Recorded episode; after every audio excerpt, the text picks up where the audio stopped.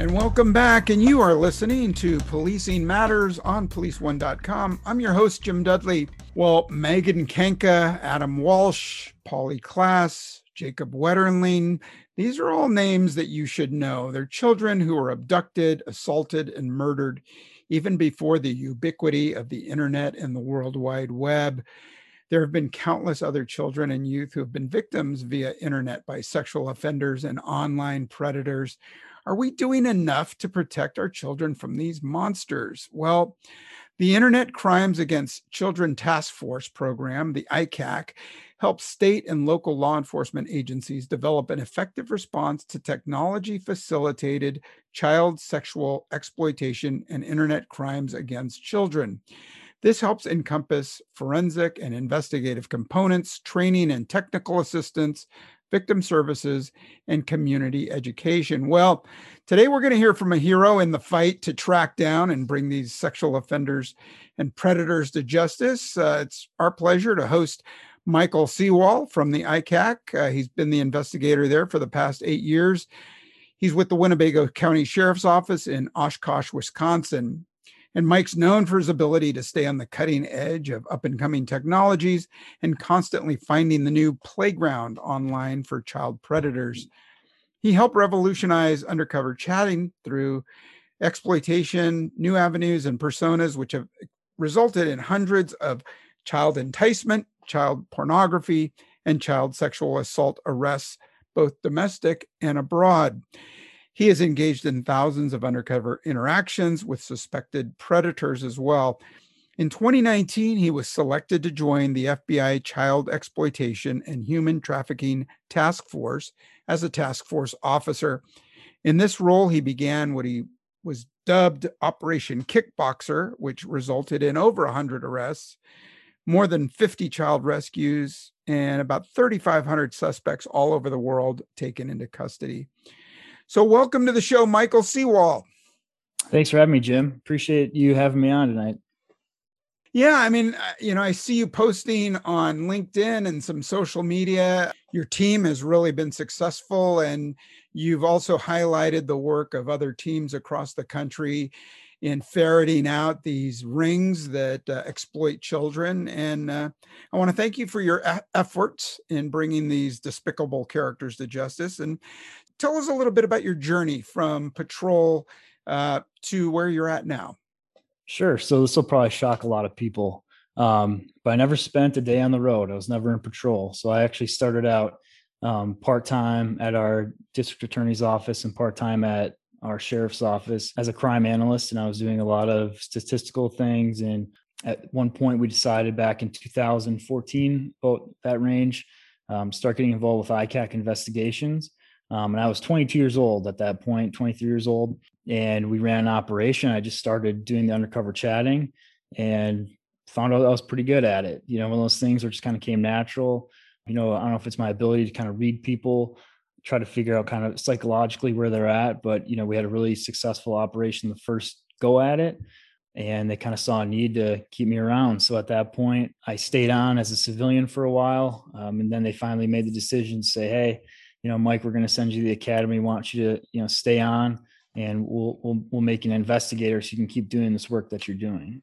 It's my opinion that at least with ICAC investigators, you know, you're either born for it or you're not. There's usually a, a small shelf life for individuals that can sit and do it because it is a really tough job. You know, the exposure to child sexual abuse material and constant chatting and inter- interaction with these people takes its mental toll. So when I realized, you know, this is something that I can do, I was like, I'm on board, you know, and and I think it's important that people have the choice to do this kind of work as opposed to being forced into it. So it, I was honored that they would, you know, agree to send me to the academy, be a little unconventional with things and let me kind of slip into the detective division and keep doing what I was doing because they saw that, you know, we were being really effective with our tactics and having a lot of success.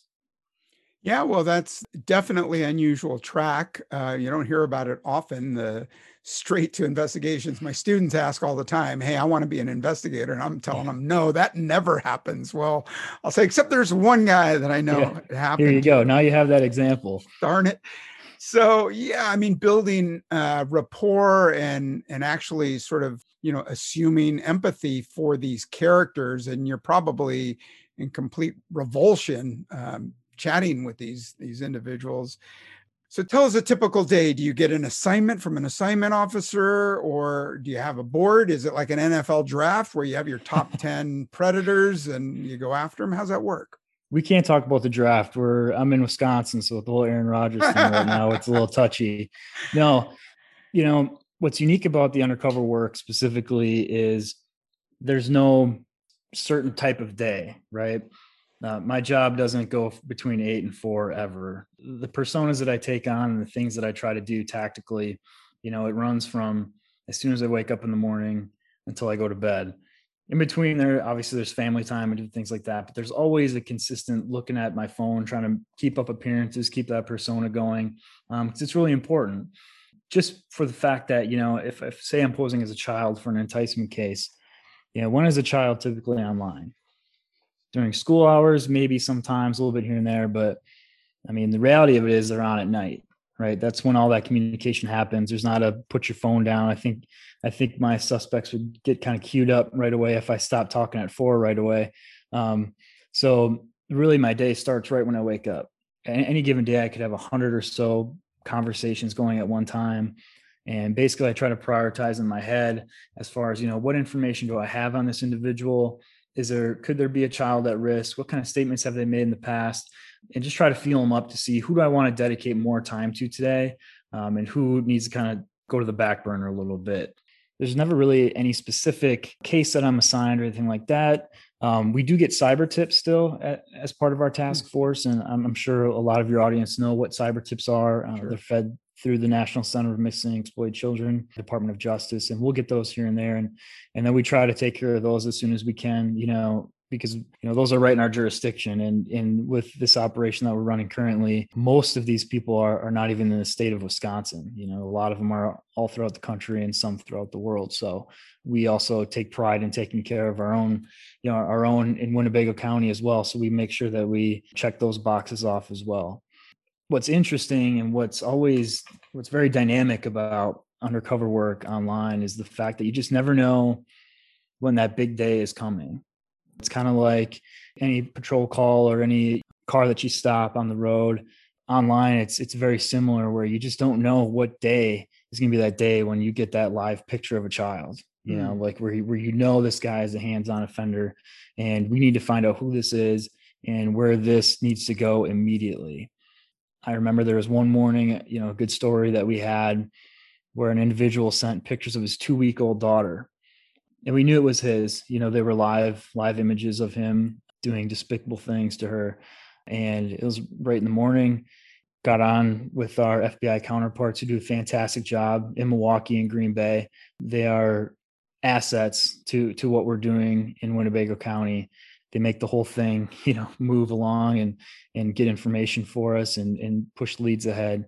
But we're able to pass our information on to them. We're able to get it to the united kingdom and in less than i want to say 20 hours that individual was arrested um, and that little girl was saved. So wow, you know awesome. that those are the types of things where you just don't know what your typical day is going to be because it could be something as amazing of an opportunity for us to be able to take care of a little girl like that or it could just be constant chatting and trying to you know gather intel and figure out where's the next application where are people going what are people talking about. Yeah. No that is that's a great story and and so great that uh, you tracked them down and stopped them uh, early on. And i want to i want to just mention here that um, you know feel free to um, to talk about this but i mean of course be protective of the information that we don't want to get out. Uh, i mean we have a general law enforcement following and audience. We have uh, individuals want to get into law enforcement or police work. We have um, friends, family, wives of, of police officers, but you never know who's listening. So be sure to temper, you know, your details. And I want to ask you, as a a regional task force member, how does it get prioritized? Are you told, hey, we want to be concentrating on the crimes nearest to us and get rid of these cases that we know, like like a UK example, like you just mm-hmm. mentioned. Do you tend to get those off your plate pretty quickly, or do you you tend to keep a hand in it because somebody's made a connection with you? Sure. So I've been blessed at our office in Winnebago just with the fact that, you know, our, our administration there kind of has the same thought process as, as I do and what a lot of parents and grandparents and uncles and aunts and sisters and brothers would think in that if a child is at risk, it doesn't matter where they come from, right? Mm. At the end of the day, they're our most innocent of victims. They can't fend for themselves. So for us to be there for them is a very important role for law enforcement. And we've had the discussion, you know, we, we don't get any blowback from any county board members or citizens when we post things about getting arrests in different countries or, or different states or different even even different cities in the in the state of Wisconsin. Just because of the crime type it's something everybody can rally behind and mm-hmm. understand why if we are being really effective um, and we're, we're having a lot of really positive impact on the world that it doesn't necessarily have to be right in Winnebago County. And to kind of, you know, work off that too, you know, the first two or three years that we were involved in the ICAC task force, we had well over 100 arrests right in our county. We were running child enticement and child sexual abuse material cases, you know, constantly. But given what we're involved in now, we we have an opportunity to kind of run with where we're at position wise and kind of some of the tactics that we utilize that you know since we we are kind of embedded and have the trust of some people and we're we're kind of in a smooth road at this point that we have nothing but you know everyone's blessing to stay where we are and keep doing what we're doing just because of you know you, you talk around 50 kids rescued you know it's it's gets tough to argue like hey stop. You sure. know let's focus on on down the road instead. Sure. No borders. That's that's a great mantra so, what's the process for those internet uh, predators who work across cities and states?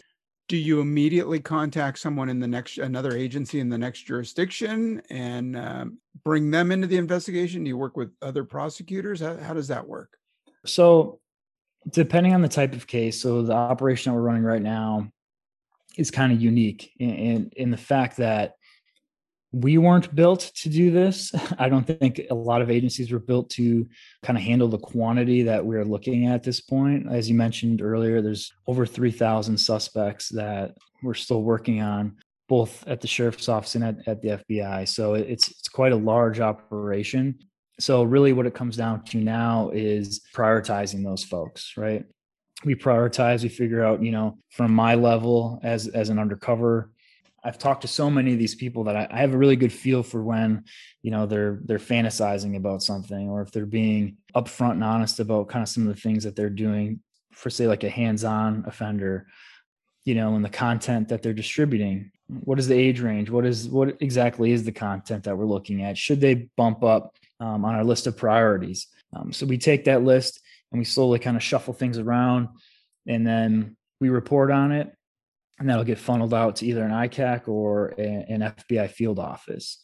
What I didn't expect, well, I should have expected, is kind of the back end of everything, right? Like it's fun to be in the trenches and do undercover work and you know have all these different suspects you're working and interactions. Uh, but once you cut that lead, you know all the questions that come in and all the calls from different AUSAs and investigators and agents throughout the country, it can be it can be very time consuming you know because you're kind of dialing back and thinking you know we have we're pretty organized on how we we keep things straight as far as what users do what and what suspects are doing what.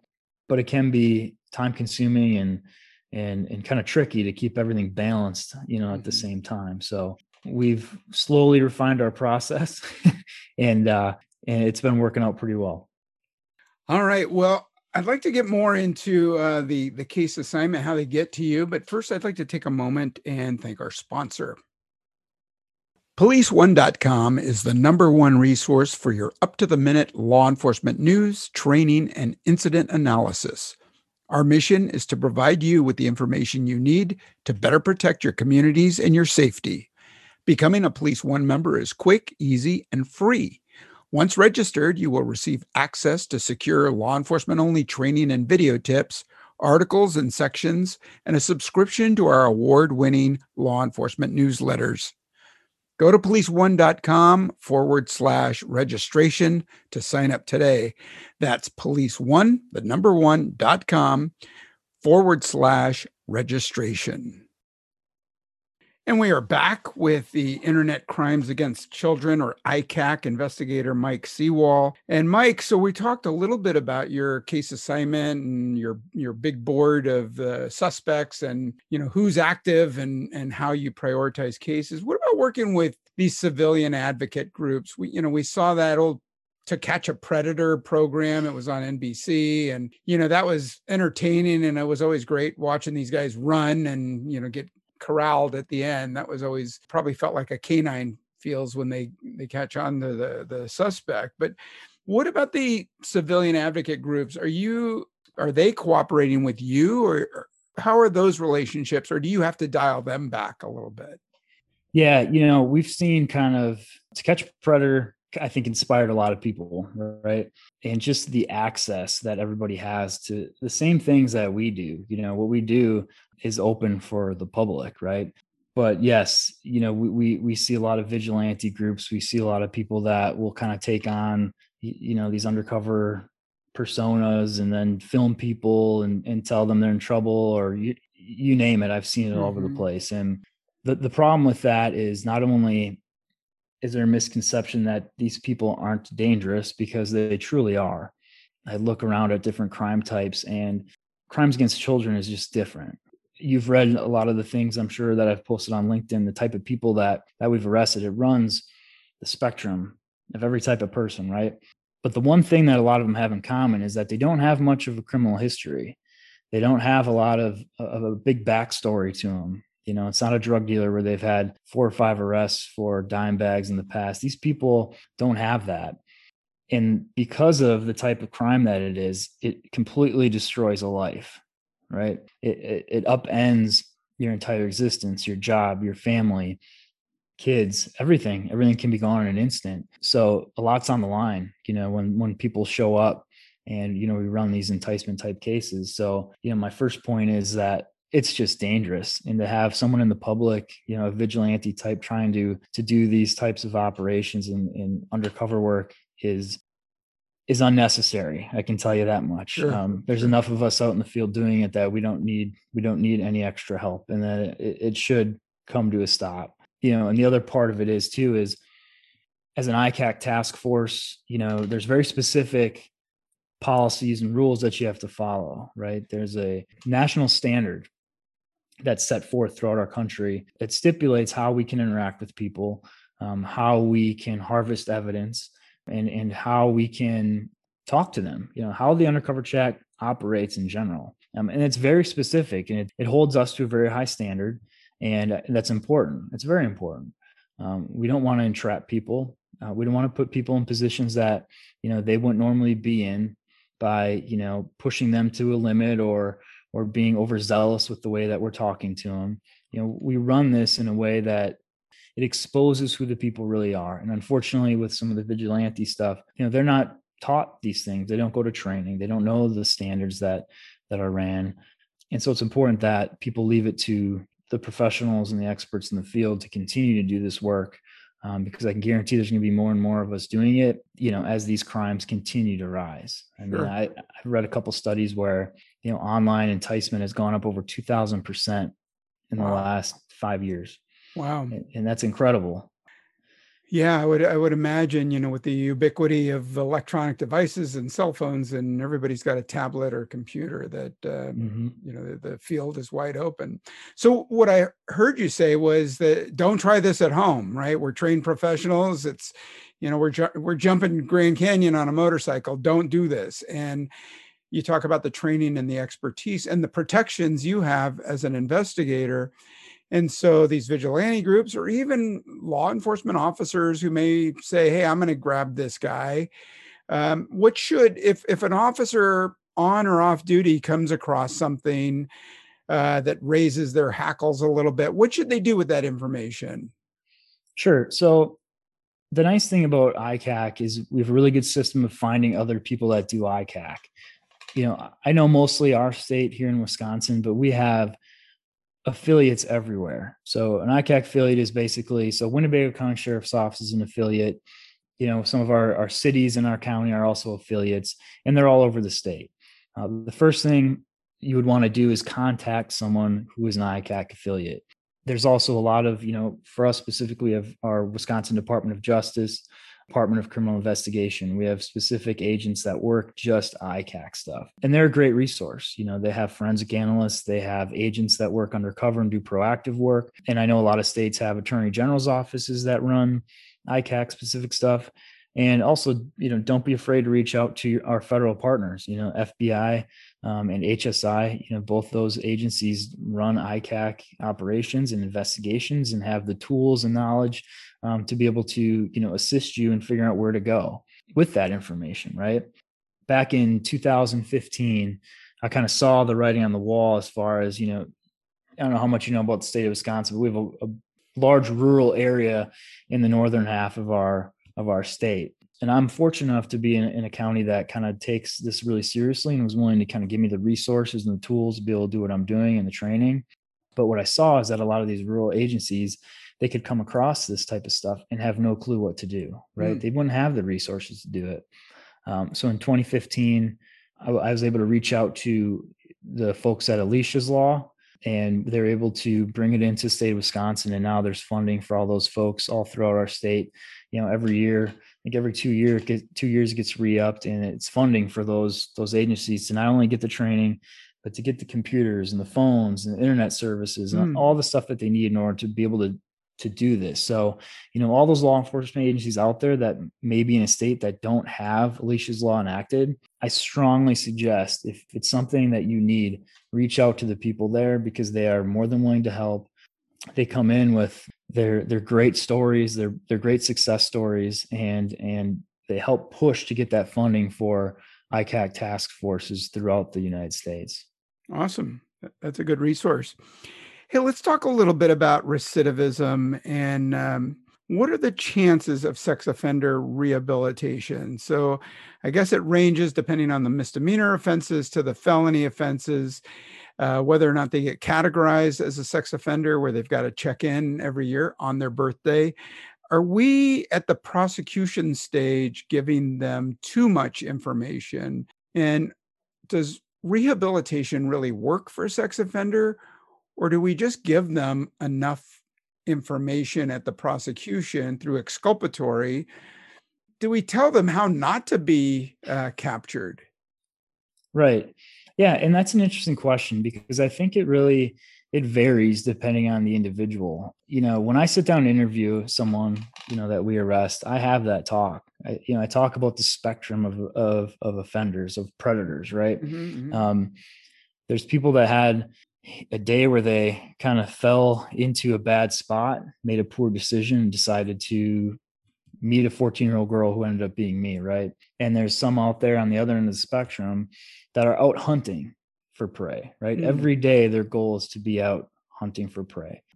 And the issue with ICAC arrests and, and suspects is this the internet in general kind of gives people that cloak of anonymity that the risk reward is really leaning towards the reward most of the time. Does that hmm. make sense? Mm-hmm. So because they don't have that fear in them that they're going to get caught, there's more likelihood they're going to go back and see just how far how much they can get away with before they get potentially caught again. Sure.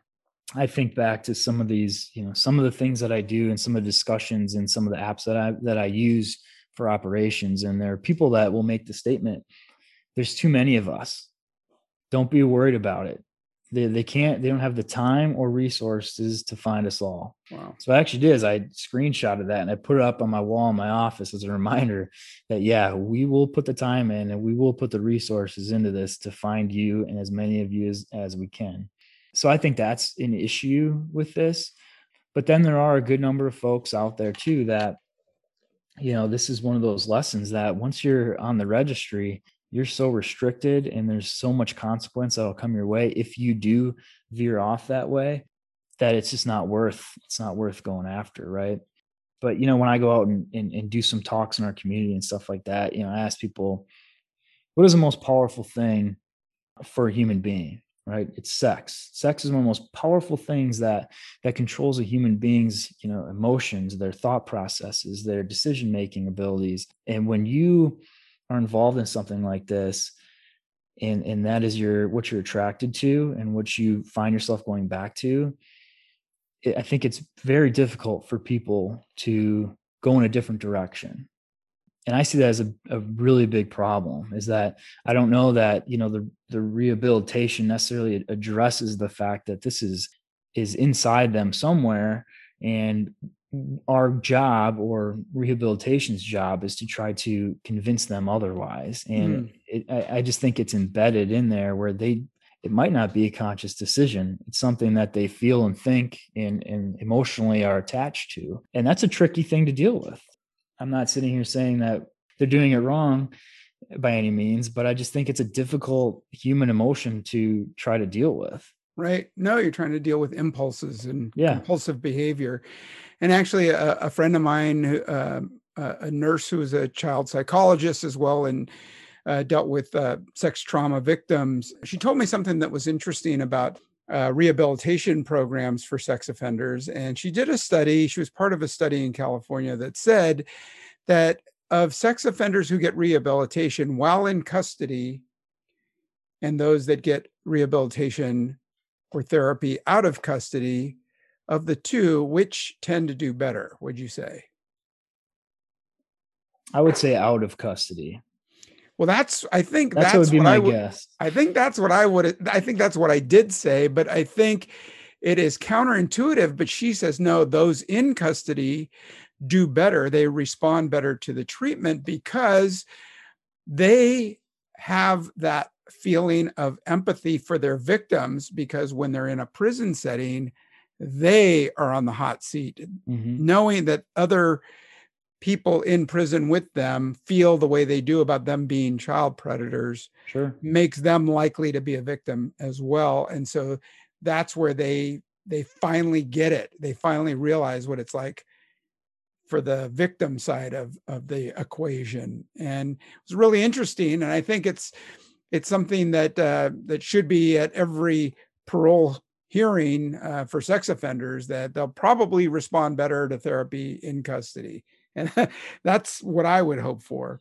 Absolutely. so you're you're giving us great information and i know we're going to list a couple of um, resources uh, alicia's law the ncmec the national center for missing exploited children free uh, resources.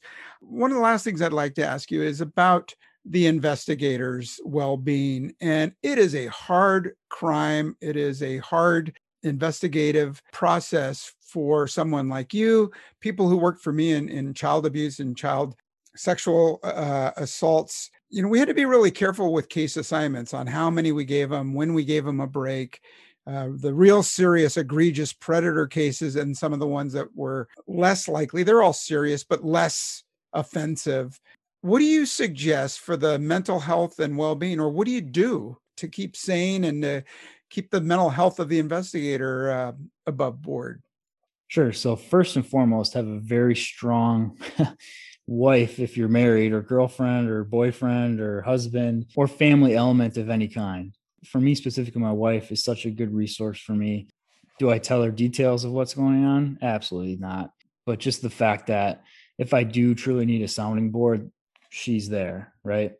Just having that backbone and that solid foundation in your life is is really important. But you know, another big thing is actually going to counseling. You know, mm. talking to someone, talking to someone that you don't know about things that they don't know about, and and getting their perspective on how you're thinking about those things, how you're dealing with some of the things that you see and hear, and just you know, being honest, being honest with yourself, and being honest about what you can handle um, is your tank too full? Um, do you need to take that break or not? Too often, you know, the thrill of the hunt comes into play, right? We're, we're all competitive type A folks in law enforcement. So, you know, winning is a big deal. And winning in this type of chess match, you know, in the undercover world and ICAC is a really big deal because it's there are times where a child's life is on the line. And you know, I tell people all the time, you know, what's really difficult, especially but what we're doing right now, is the fact that when you have a, a great success, you know, like that that two week old, it's hard not to jump back on and do it again. It's hard not to, you know, want to find that next person and or on the other side of the coin, miss that person. You know, inside you look at and you go, man, if I don't pick up my phone tonight and look at that, am I going to miss one? Am I, am I going to miss that little girl or boy that that might be in danger? But at the same time, you have to realize internally, hey, it, it is time to take a step back, take a couple of days off, take a long weekend off, and just let your brain reset. Everything will be okay. You'll come back. You'll find them. You know, everything's going to be fine. But it's it's really it's difficult to do that. It really is difficult. You know, and then I also think about those individuals that are, are constantly exposed to child sexual abuse material in our operation alone i mean hundreds of thousands of videos and images me and my partners have have viewed over the past year and a half or so you know to the point where we've seen everything you know when we see something new that's kind of a, a shock to our system that we mm. haven't seen it before but everybody from the forensic analysts to the the folks at NCMEC, um, all the law enforcement out in the field, even the even our you know uh, word processors that have to read the reports that we that we put into the queue that describes the child sexual abuse material. Like all these people, you know, deserve the right to be able to talk to somebody about what they've read or heard or seen. Um, because it's not normal and it's not okay. And if you start to have those feelings where you're overwhelmed, you know it's just so important to reach out to somebody and, and break that stigma that we are these tough you know it's always a tough guy or gal in law enforcement. Yeah we are. We are very strong. We're very brave people but we're also very human. And we deserve the respect and and the dignity to be able to go out and reach out and, and have help when we need it. Well here here. Well said. And um thanks for all that you do. And i hope you are taking care of yourself. It sounds like you've got a, a pretty good idea of what what to do. And uh, the warning signs to look for when you know too much is too much. Uh, thanks so much michael seawall mike seawall on the icac investigations team to root out child predators and sex offenders. Appreciate your time today. Ah, thanks for having me. So, to our listeners, hey, it's great that you're listening in. Tell your friends, rate us on Apple Podcasts, uh, give us four or five stars. It really helps. And if you're enjoying the show and you want to drop us a line and give us an idea on someone you'd like to hear from uh, or about, like Michael Seawall and the child internet uh, crimes, uh, drop us a line. Let us know if you got a question. We'll do our best to find an expert to answer it and uh, you may find yourself on our uh, mailbag episode. So write us at policing matters at police1.com. That's police1one.com. And we'd love to hear from you. So for all of you out there listening, thanks for listening. Take care, stay safe, and we'll see you again real soon